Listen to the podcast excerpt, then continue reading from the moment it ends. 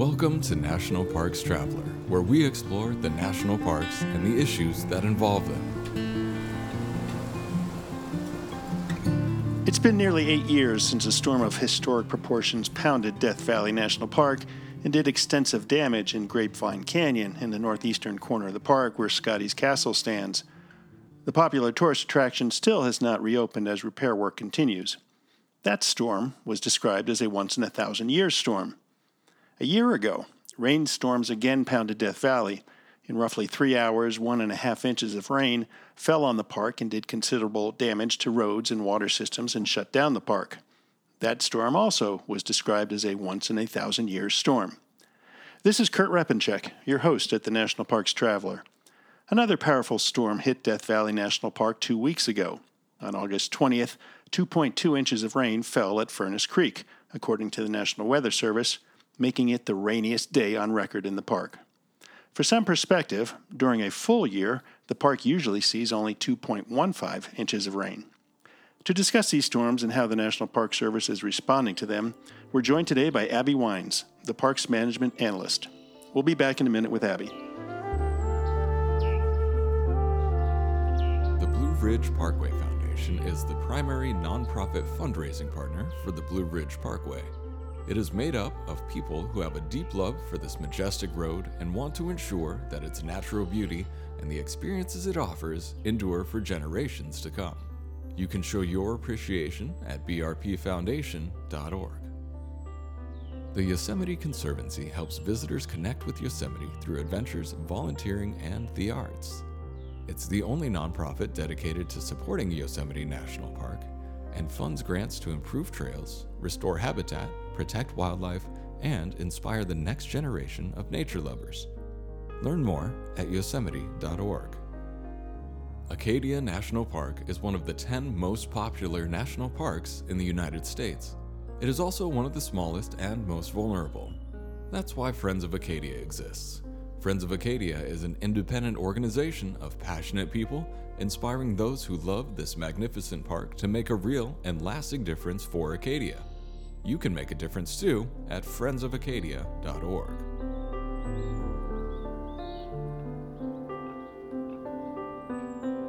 Welcome to the Traveler, Abby. It's great to have you. Great to be here. Thank you, Kurt. So, where do things stand? I know um, the park has been closed um, since the storm hit, um, pretty much because of the damage to the, the road infrastructure. Where do things look like today? Right. So, today it's uh, September 1st that we're doing this interview. Uh, we're about two weeks after the storm hit, and everything, all the roads into the park are closed. The park is entirely closed and we are working really hard. We have 30 people from other national parks that are here in the park helping us and uh, just trying to keep our heads above water. So to speak. Yes. I'm curious. Um, can you summarize the damage? I mean, you say all the roads are closed. Is that because all the roads are damaged, or because um, a majority of the roads are damaged, and you just can't have visitors in the park because of the, the cleanup work that's going on? Right. Death Valley has 1,400 miles of road in it. so massive when you're talking about a park the size of the state of Connecticut. But every single one of the paved roads that are the major arteries through the park, all of those are damaged. Most of them had pavement loss, others have debris up to five feet thick on them. Five feet. Yes, but the debris is not the real problem. The pavement loss is the problem. Our road crew, especially supplemented with the employees from other national parks that are here helping us, we can handle debris on the road by pushing it off into those shoulders. We can handle places where the shoulders are dropped off because they've eroded away. What we don't have the capability to fix ourselves with our own staff are times when a flash flood went across the top of a road and then created a small waterfall on the downhill side, eroded out the shoulder, and then scoured under the pavement and eventually breaks through the pavement. So there are multiple places where that happened, where there's either a pavement over nothing or a drop off in the middle of the road. And we need contractors to help us with that. Yeah. You know, nature is really impressive. I mean, back in, in 88, during the last century, um, we had the wildfires in Yellowstone. And of course, there have been wildfires in Yosemite and Sequoia National Park and Lassen Volcanic and a number of other places. And, and the power of nature is just something to behold.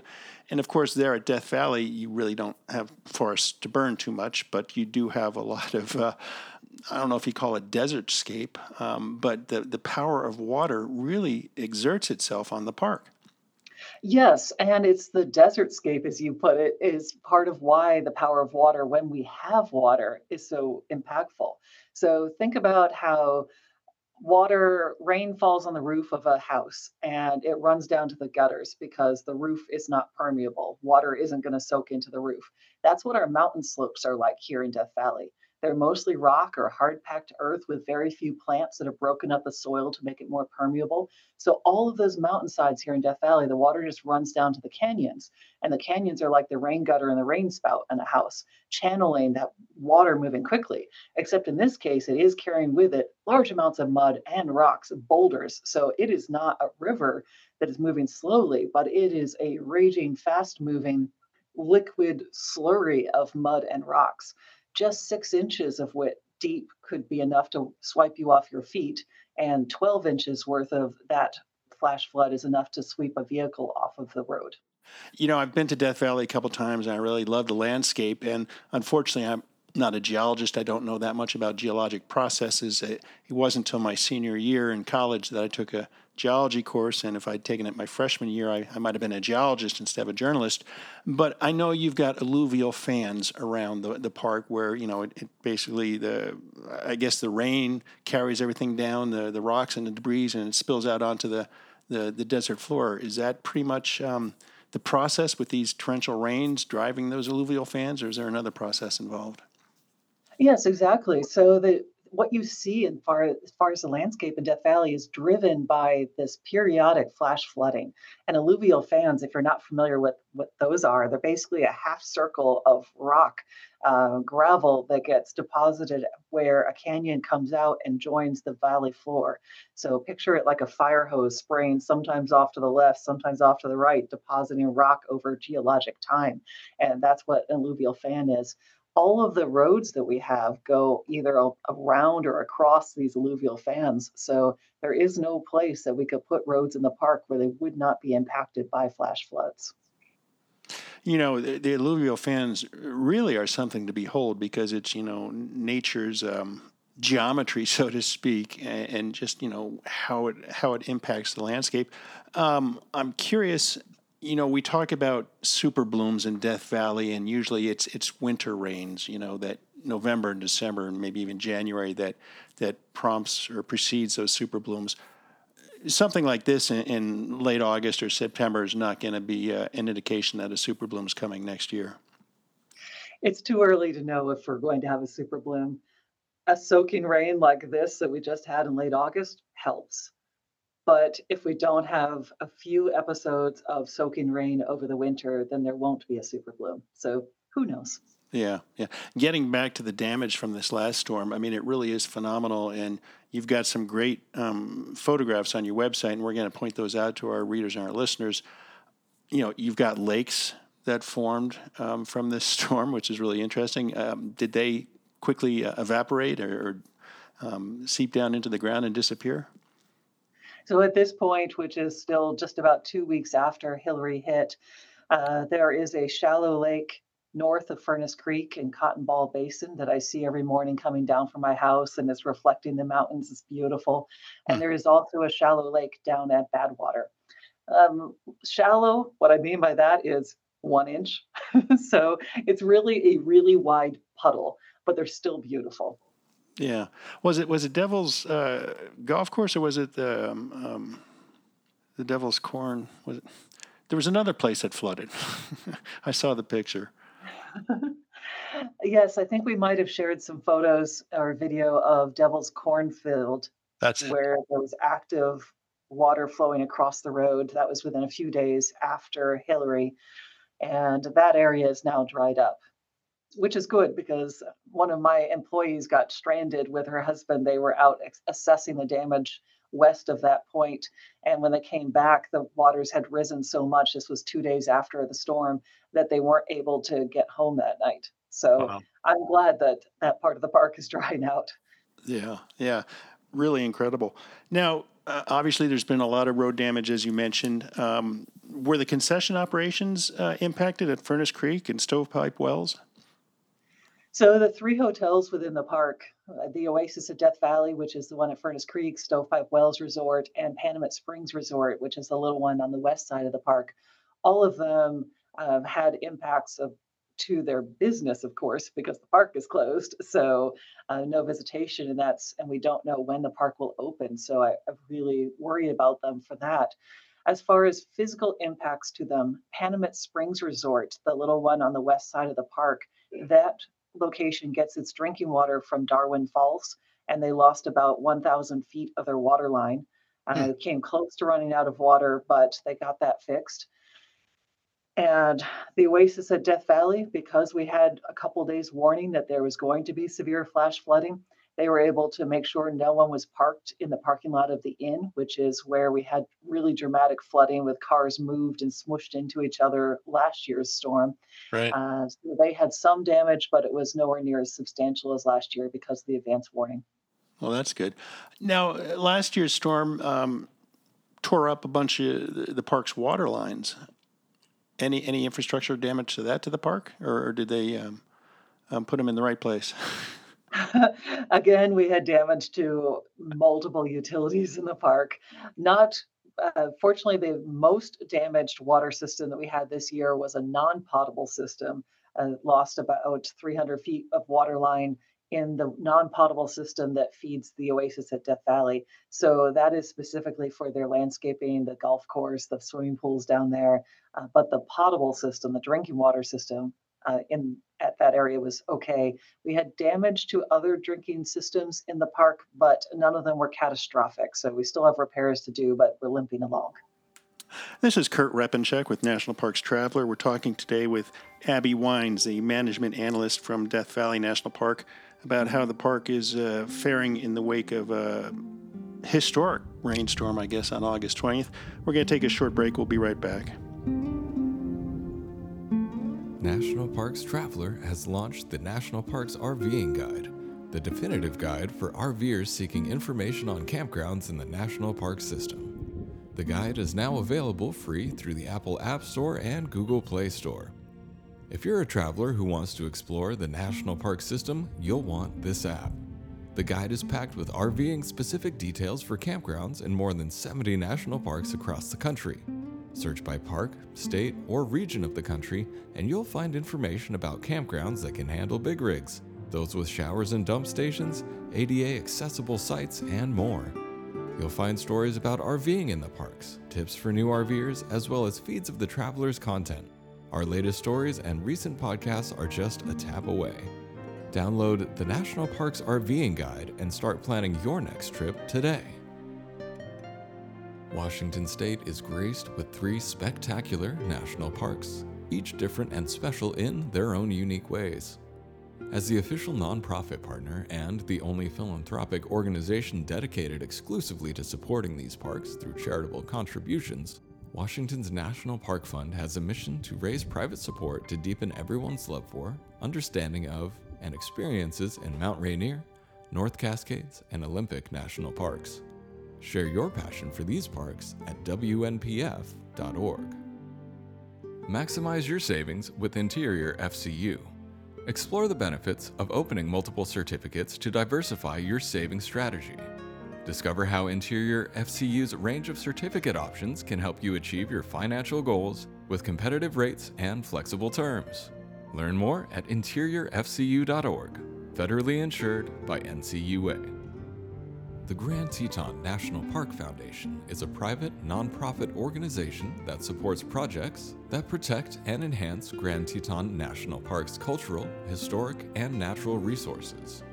By funding initiatives that go beyond what the National Park Service could accomplish on its own, Foundation donors improve the visitor experience and provide benefits to the national park system for decades to come. See their successes at gtnpf.org.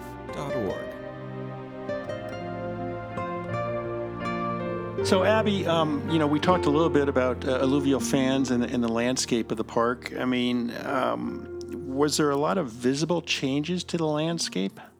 from this storm? I mean, did you have new or enlarged alluvial fans?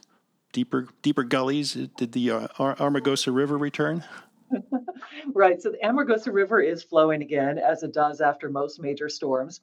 It's currently flowing into the park, filling up Badwater Basin, and contributing to that large, shallow pond, uh, puddle out there. And it's actively flowing across the south end of West Side Road. So we, the National Park Service, cannot get across that to get to the parts of the park that are on the other side. And that will probably continue for some time to come. Other changes I'm sure alluvial fans are slightly bigger and slightly different in shape, but my memory of what each one of those looks like is uh, too faint to be able to verify. Uh, there are some things that got washed out from the inn. So there's a, a large dumpster that's a quarter mile off the road now, down between the junction of 190 and Badwater Road. So a quarter mile downstream from that uh, along with some barricades and benches and tables and things like that that washed away from the inn. That's probably the most noticeable. Wow, wow. Was anybody trapped by these roads being disrupted, cut off, flooded? Probably there were a better way to phrase it would be there were people sheltering in place. So Unfortunately, we were not able to close all of Death Valley proactively in advance. Several of the other national parks units around us, like Mojave and Joshua Tree, did that. But because of having a state highway run through the middle of the park, we can't effectively close the park unless the state closes the highway.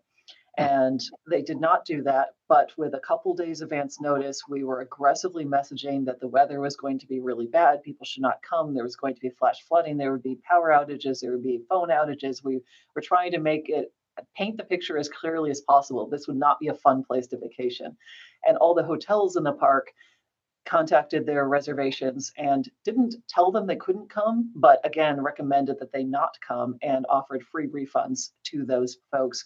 We closed all the campgrounds in the park and we closed all the side roads. So we did everything within our power to limit the number of people here in the park. When the storm happened, uh, it was on a Sunday morning when the first wave of the storm happened.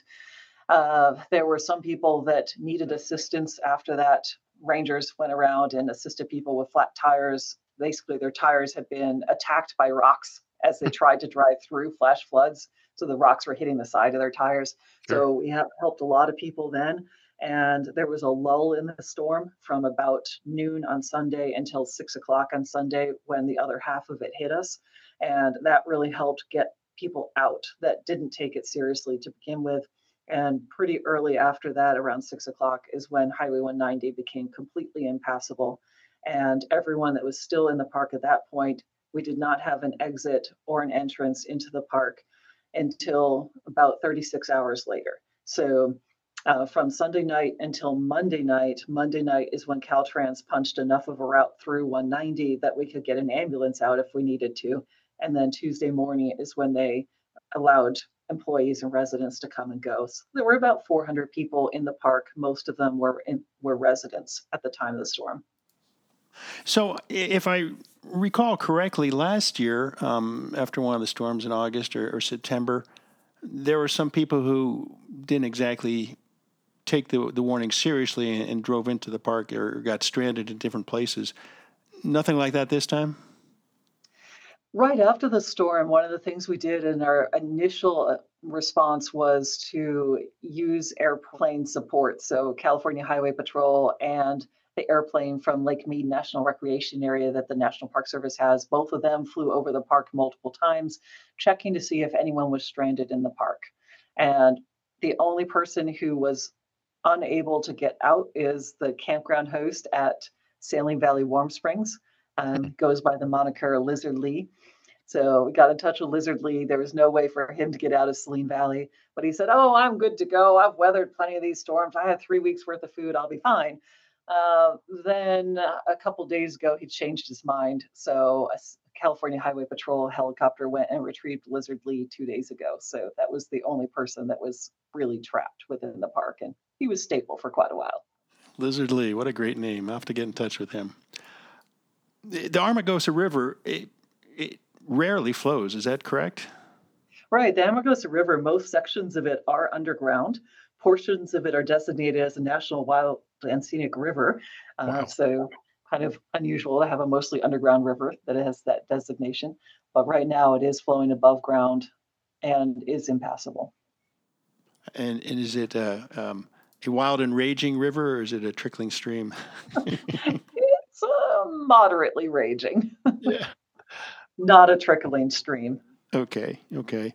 Um, Devil's Hole pupfish, how did they do during this storm? Sure. So, uh, most disturbance events like this, what happens, and happened in this case, is debris got deposited on top of the shallow shelf, which is the only source of food for the devil's hole pupfish. If you're not familiar with them, they live in this cave that is a 500 foot deep vertical shaft.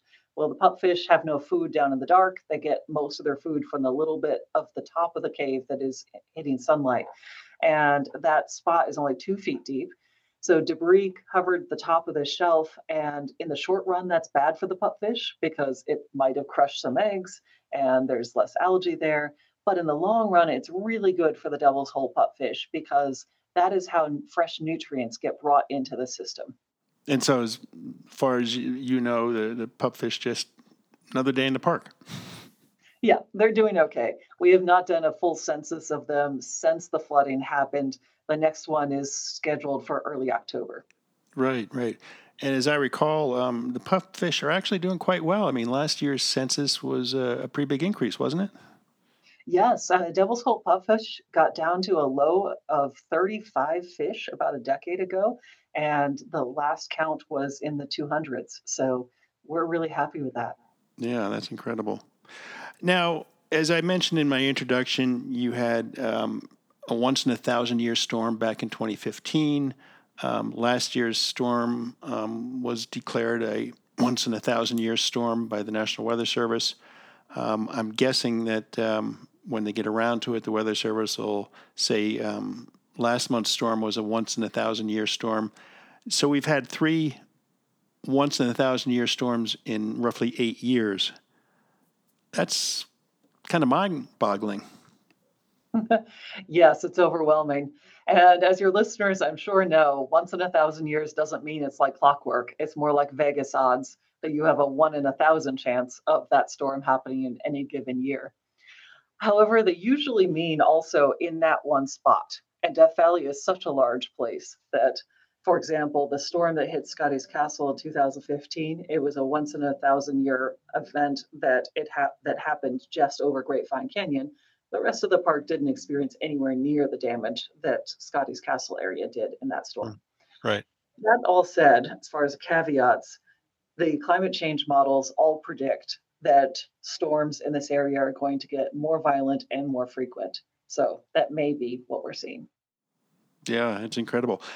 can you compare? I mean, have you sat back and I know you've been really busy with everything that's going on, but have you had time to, to try and compare in your mind or, or maybe analytically um, the storms of 2022, the storm of 2015, and, and this year's storm in terms of you know damage Right. So the storm in 2015 was much more localized. It caused extreme damage at Scotty's Castle and then damage in Jubilee Pass, which is the south end of Badwater Road, and not much elsewhere. Last year's storms, and I should put an S on the end of that because there was a major storm August 5th, 2022, and then we had nine other major events in the three months after that that caused flash flooding either park wide or in part of the park. So it was just like it just kept happening. Um, so I'll collectively talk about last year's storms as a whole compared to this year's single storm so far. It depends who you talk to. So Federal Highways Administration believes that the damage to the paved roads that they will help us maintain, uh, which are things like North Highway, Badwater Road, Beatty, Beatty Cutoff, that that is slightly less than the total damage that they saw last year. Caltrans, uh, who is responsible for maintaining Highway 190, says that the damage to 190 is more major than what they dealt with last year. And then there are the 800 miles worth of unpaved roads that are within the park. And from flying over them, which is all we've done so far, they look like they're much worse damaged than before. So flying over Steel Pass, for example, the road just isn't there in large sections at all. Hmm. Um, but it's hard to compare because now looking back to last year's, we're comparing boots on the ground, looking at things up up close versus an airplane assessment. So jury's still out, but order of magnitude, these last year and this year are very similar. Interesting. We're talking today with Abby Wines, the management analyst at Death Valley National Park, about uh, rainstorms that the park has been enduring in recent years. We're going to take a short break. We'll be right back. Full of stunning photography and thought provoking reads, Smokies Life is a biannual magazine produced by Great Smoky Mountains Association. Members receive it free of charge each spring and fall, and it is available for purchase in retail stores throughout Great Smoky Mountains National Park and online at smokiesinformation.org. The Everglades Foundation, the only organization whose sole mission is to restore and protect America's Everglades. Learn more at evergladesfoundation.org. Whether it be strategy, business planning, change management, board development, executive search, or diversity planning, Potrero Group is here to help. They mix a depth of experience in the parks and land space with the breadth of best practices from other industries. For more information or to schedule a preliminary conversation, go to potrerogroup.com. P O T R E R O group.com. So, Abby, um, as I mentioned, uh, as we talked about, um, 2015 really hit Grapevine Canyon pretty hard, and, and Scotty's Castle has been in a, a various state of repair, both the castle and the, the road going up there, and then you had the fire last year. Where do things stand with being able to reopen it to the, the public totally? I know you've got some ticketed tours that, that take people up there, but w- when can I drive my car over there and enjoy it? I wish I could tell you it's going to be Tuesday three years from now, or it's going to be Tuesday one year from now. I don't know. Um, at this point, what we're saying publicly is maybe in 2025. Realistically, I think we're going to have to slide that another year or so. There's one critical project still that we don't have funding lined up for. We did have and then lost it because our timeline didn't work out. So uh, that's still unknown. Wow. Um, you know, some years ago we talked about um, the Scotty's Castle project and the repairs. Um, I can't believe it's still going on, and now 25 or 26 or maybe 27. And at the time we talked, you know, you mentioned a lot of the, the historic preservation requirements that have to be met, and then of course there's the whole contracting thing. Are, are those some of the elements that are that have been delaying um, the reopening of the castle? Uh, yes. So to talk kind of big picture, why it's taken so long to get Scotty's Castle reopened since the flood in 2015, so nearly eight years ago. Um, doing it right was definitely a problem, and specifically, I'm going to focus on one of the buildings and what happened there. So the building I'm going to talk about mostly is not the castle, but instead it's the building called the Garage Longshed Bunkhouse if you've been to the castle, it would have been the very first building right in front of you when you parked your car. Depending how long ago you were there, it might have had a cafe in it, or more recently, it was our visitor center. Right. That building, because it was the lowest in the floodplain, got four feet of mud and rocks through it, including flooding that punched through the wall on one side and punched out the other side. So that was the most damaged building. We looked at that historic building and said, it's an L shape also. So the flood came down the long leg of the L and then got caught in that junction of the L and then punched through a narrow doorway there. So our engineers said, wouldn't it be great if, in addition to building the flood protection that we now have completed there, uh, that we realize eventually that flood protection will be overtopped. In addition to that. Hmm. let's make this building itself more resilient to future floods by widening that three foot wide doorway to make it 14 feet wide, the whole width of this little alcove. But that's a change to a historic structure. So we knew we needed to have permission from the State Historic Preservation Office. It took us 26 months, just over two years, to get to that agreement. Honestly, part of that was us miscommunicating with them. So I do not mean to throw them under the bus, but it was complicated getting to that permission. Uh, then at that point, when we started the construction work, uh, COVID hit, that slowed everything down. Then the real big thing that happened construction was 37% complete on that building when overnight a fire happened. The contractors were the first ones to find it when they arrived at six o'clock in the morning to find the garage portion of the building burnt to the ground with just a portion of one wall still standing, and the fire was spreading into the long shed. So they went in in their jeans and their hard hat and sprayed with hoses and kept the fire down well and reported it to our dispatch so that our fire truck and the volunteer fire department from Beatty, Nevada could respond an hour later to get there and further extinguish the fire. Um, that slowed everything else down in the site because that building had asbestos in it and it had heavy metals. And so we lost another six months to everything else due to not being able to get a heavy tarp to cover this up because it was COVID and supply chain issues. And so no one could safely work on anything else up there because this building had burnt down. So that's a bit of the challenges that we've run into. Um, contracting, um, any one of these projects takes three years, and trying to do the over $50 million worth of repairs with different contractors at the same time uh, has been an overwhelming task for us. So I apologize that it's taken so long. And I personally absolutely love the castle. My background, the first 10 years I worked here, I was the supervisor at Scotty's Castle. It is a special place. I cannot wait to see it open to the public. The park is working really hard to do it. And I am frustrated also. Yeah, no, it, it really is an incredible part of Death Valley. I guess money's another issue. It's not like um, the Park Service has a, a, construction fund to respond to disasters. Right, we usually don't, and that was one of the challenges after Scotty's Castle flooded was that there was no disaster fund. So we needed to pursue the funding for each of those things, like pursue a funding for replacing the sewer system that got destroyed, pursue funding for replacing the water system that got destroyed, pursue funding for the electrical repairs and then all the buildings and the parking lot and the road. And all those were from separate pots of money, mostly within the National Park Service, some from federal highways.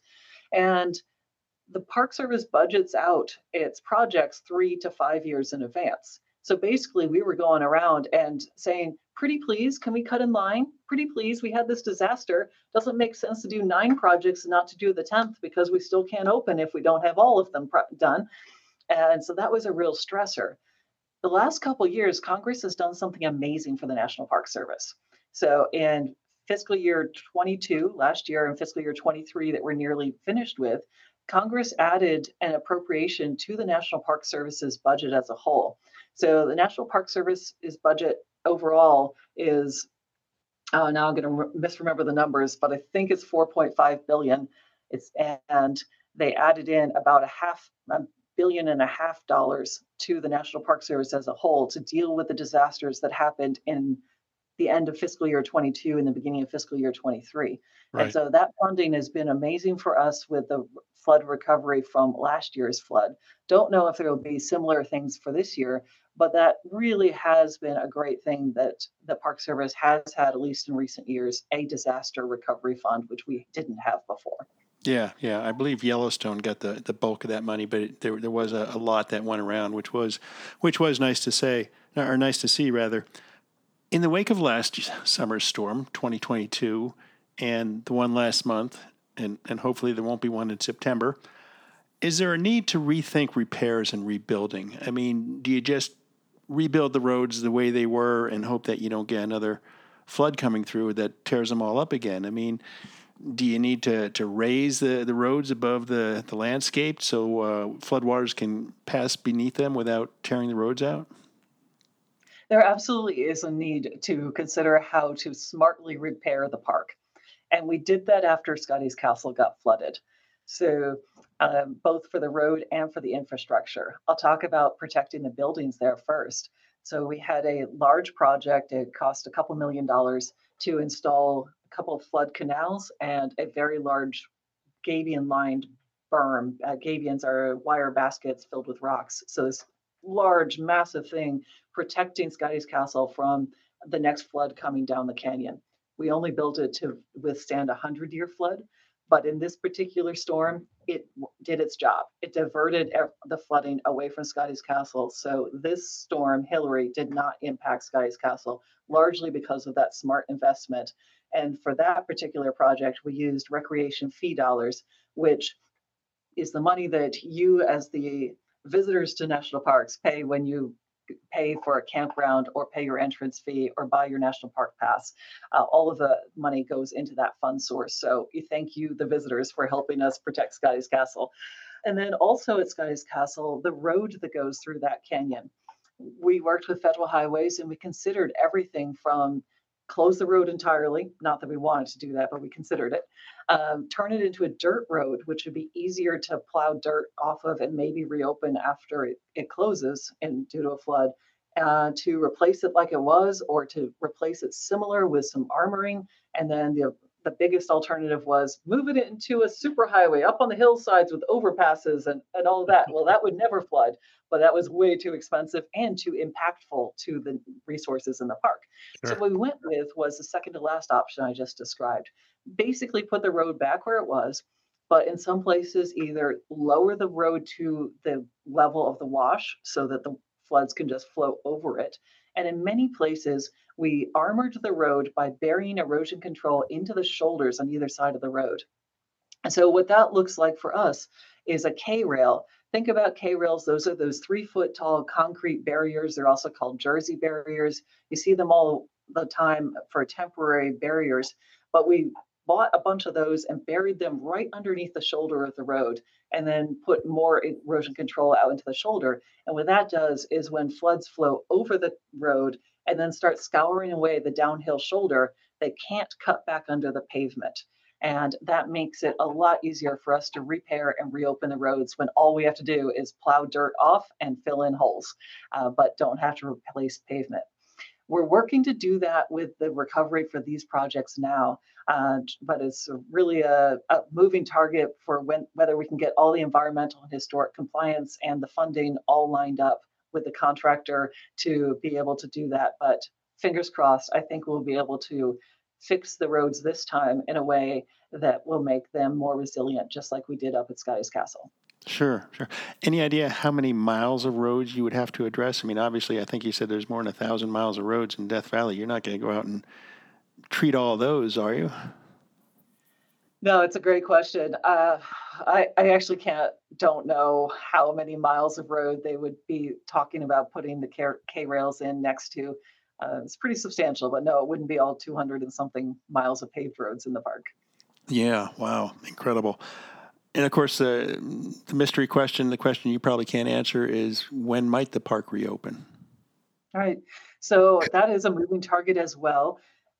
Most likely, the first a section of California 190 will probably open first, but Caltrans doesn't even know which section, and they haven't given us a timeline on that. They're trying to reopen all of 190 by early December. So don't hold them to that. That's not a promise. It depends what happens between now and then. Uh, but a portion of the park might open before that. December. December. Yes, I can hear your voice and I can see your face. I know, I know, I know. Well, I've been there. I've seen Death Valley. It's a great place. Um, all those people who had it on their bucket list are just going to have to delay a little bit. Now, I'm curious. Um, Death Valley is known for its heat. I mean, people come because they want to say they experience 120, 125 degree weather. Um, the the history of heat in Death Valley goes back, I think, to 1934 or 35 at least, when it was designated the hottest place on Earth. With, I think it was almost 135. Was 134 degrees? Do you recall? It was 134 degrees in 1913. 13. And then since then, the hottest we've been is 130 which was in the summer of 2020 and the summer of 2021. Yeah. So my question is, what about historic flooding? I mean, is this a, a, new paradigm of weather in, in Death Valley, or are these occasional torrential downpours? Um, do they dot the, the calendars going back decades? There definitely were floods all through the park's history and clearly geologically before that the, going back in time and kind of in the last couple decades, so there was severe flooding this year, 2023, severe flooding park wide in 2022. There were a few more moderate storms around 2017, 2018 that impacted a few parts of the park. Major storms in 2015, that's when Scotty's Castle got damaged, but it wasn't completely park wide. Uh, before that, the really largest big event was August of 2004, followed up by more flooding that same December. The one in 2004 killed two people. And hmm. I moved here nine months after that, and Caltrans had just reopened 190 at that point. Um, as far as storms before that, there definitely were more in the admin record that I've heard about, but it doesn't sound like they were as major, as impactful as the ones we've had in recent decades. Yeah, interesting. So, along with um, doing the physical repairs to the infrastructure, th- does this give you uh, a chance to to work with interpretation and, and, come up with new interpretive programs for the visitor to understand? You know, the I, don't want to say the wrath of nature, but the the power of nature at Death Valley. We haven't even thought about what we might do for future interpretation of this, but on our webpage, we have a, a site that is just about Hilary, and that's a subpage off of our flash flooding page because it clearly is something that impacts not only people's safety, their experience in the park, uh, but also the geologic state of the park. So that's there. And we're continually now working on the Hilary page. It's a work in progress. As we get new photos or videos of crews working, we keep updating that page. Uh, right now, all of our interpretive staff, even though the park is closed, they are fully engaged with doing podcast interviews. Huh. and and, and other things like that. So so we're entirely focused, working way more than the eight hours in a day that would be our normal time working. I had responding to questions from the public and the media at large about Hilary. Just just another day in the park, Abby. it is. That's Abby Wines, a management analyst at Death Valley National Park, discussing uh, recent Hilary storm that came through, as well as uh, past rainstorms in recent history. Abby, thanks so much for joining us today. I really appreciate your insights, and uh, best of luck to you and the rest of the staff there at Death Valley putting the park back together. Thank you. I think we need it. That's our show for this week. We hope you enjoyed it. At the Traveler, we'll work to keep you updated on the cleanup in Death Valley and when the park will reopen. It's an incredible place and one you should definitely consider for a visit. For the Traveler, this is Kurt Repanshek. See you in the parks. The composers and musicians at Orange Tree Productions have created a unique collection known as the National Park Series that has grown to include more than 30 CD titles. Composed against the backdrop of a park's sounds of nature, these musical scores will connect you with these beautiful places and take you there, at least in your mind. This collection is the number one selling national park audio series in the world and provides the background music for National Parks Travelers podcasts. Visit them at orangetreeproductions.com. Editing and production work for the National Parks Traveler podcast is done by Splitbeard Productions. You can learn more about us at splitbeardproductions.com. National Parks Traveler is a 501c3 nonprofit media organization that provides daily editorial coverage of national parks and protected areas. Traveler's coverage is made possible by reader and listener donations.